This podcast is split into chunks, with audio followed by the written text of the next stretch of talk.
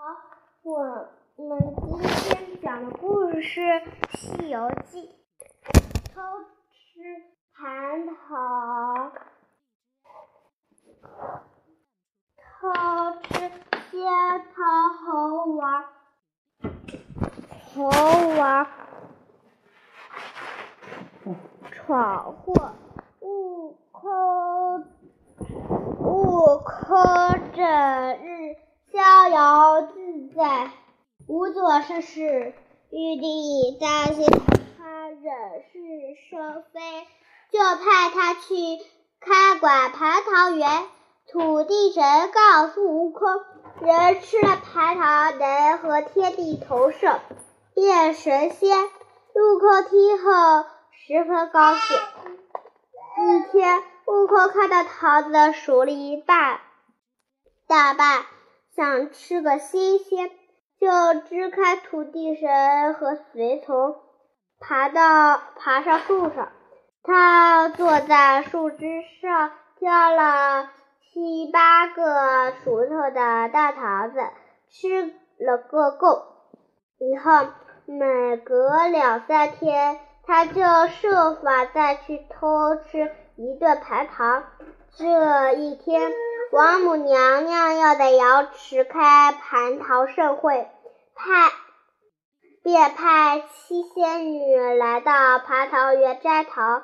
土地神告诉他们，要想进桃园，得先告知大圣。但是众人找了半天，却不见大圣的影人影。原来悟空吃过桃子，变成拇指长的小人儿，正躲在一片叶下睡觉呢。七仙女在桃园里转了半天，只摘了几个半生不熟的桃子。一个一个仙子看到有个红半红半红半白的桃子，伸手去摘，谁知刚碰到桃子。就把睡在这根树枝上的悟空惊醒了。这下悟空知道了王母娘娘要开蟠桃盛会，请了各路神仙，却单单没邀请他。悟空很生气，于是施展定身术，定住了七仙女，自己赶到瑶池。这时宴席已经摆好了。可神仙们还没有来，于是悟空端起美酒，痛快地喝了起来，又吃了很多沾寒味，直到喝得昏昏晕晕乎乎，悟空才知道了闯了祸，想早点去睡觉。醉醺的悟空一路摇摇晃晃的走着。竟然来到了太上老君的丹房。太上老君恰好外出讲道，其他仙人也随他去出去了。宫里没有人。悟空看到丹炉旁有五个葫芦，打开一看，发现里面有很多晾好的鸡蛋。他想今。今天趁太上老君不在，俺老孙也尝尝鸡蛋的味道。于是他把鸡蛋都倒了出来，像吃傻豆似的，嘎嘣嘎嘣的大嚼起来。吃光了仙丹，悟空也醒酒了。他知道自己闯了弥天大祸，恐怕。性命难保，即使了个隐身法，逃回花果山去了。七仙女解脱，齐天大圣大闹天宫。七仙女解脱定身法后，急忙回去禀告王母娘娘。王母娘娘又得知仙酒被偷喝，太上老君也发现仙丹被吃光，大家就向一就一起向玉帝告状。玉帝听了大怒，下令李天王和哪吒怪帅率十万天兵天将去捉拿悟空。来到花果山，刘亚新关首先迎战悟空，结果只打了几个回合就败下阵来。哪吒大怒，他变成三头六臂的模样，冲向悟空。悟空也变成了三头六臂的模样，举报迎击。打了几十回合后，哪吒也败阵而回。话说完，观音菩萨带着弟子慧岸赶赴蟠桃盛会，却见瑶池遍地狼藉。得知有猴怪搅乱天庭后。他派惠岸前往花果山协助协协助天兵天将作战。惠岸驾鱼来到花果山，与悟空战了五六十个回合，悟悟空越战越越越勇，惠岸招架不住。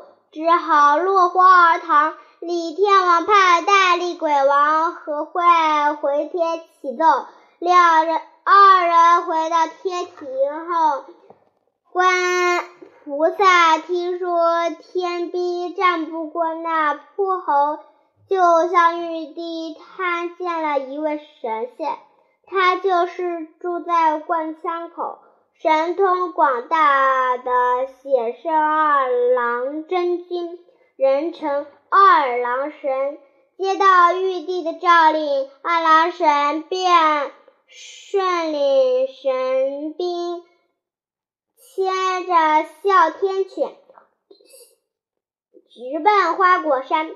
一见面，二郎神就铺好阵势，同悟空恶战起来。他们打了三百个回合，仍然分不出胜负。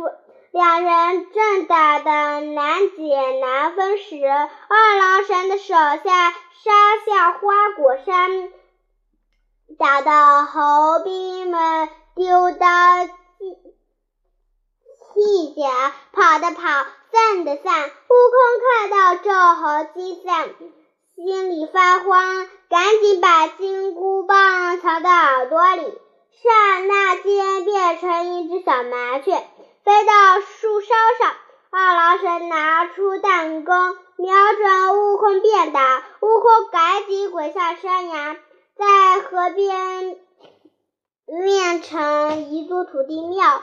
他张开的嘴变成庙门，舌头。变作菩萨，眼睛变成窗户，只好尾巴不好变，只能变成旗杆，插在庙宇后面。二郎神追到河边，看到庙宇的旗杆插在后面，知道这就是悟空变的，就要抬脚踢庙。悟空却一下子跳到空中不见了。原来他变成二郎神的模样，跑到了关枪口。这时有二郎神的神庙，悟空正装模样作样的查看香火时，见二郎神追赶进来，只好现出原形。二人又一路打回花果山。这时。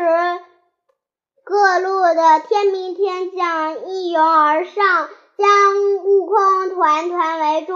再说玉帝、观音菩萨、太上老君等人一直不见二郎神受胜获胜归来，就亲自赶往南天门，遥望下界，想看个究竟。太上老君见众人难捉妖猴。就抡起袖，从左胳膊上取下一个圈子，说：“这件兵器是用还丹点成的，善于变化，能套住百物。”又叫他刚着。他看准悟空的脑袋，用力扔了出去。悟空正在酣战，没想到天上掉下个兵器，顿时被砸得跌倒在地。悟空刚要爬起来，二郎神的哮天犬追上来，一口咬住了他的腿肚子。周围的天将赶快围上来。用钩刀穿住了他的琵琶骨，使他不能再变化；又用绳索把他捆了个结结实，捆了个捆了个结结实实，将他带回天庭。好啦，今天的故事到此结束。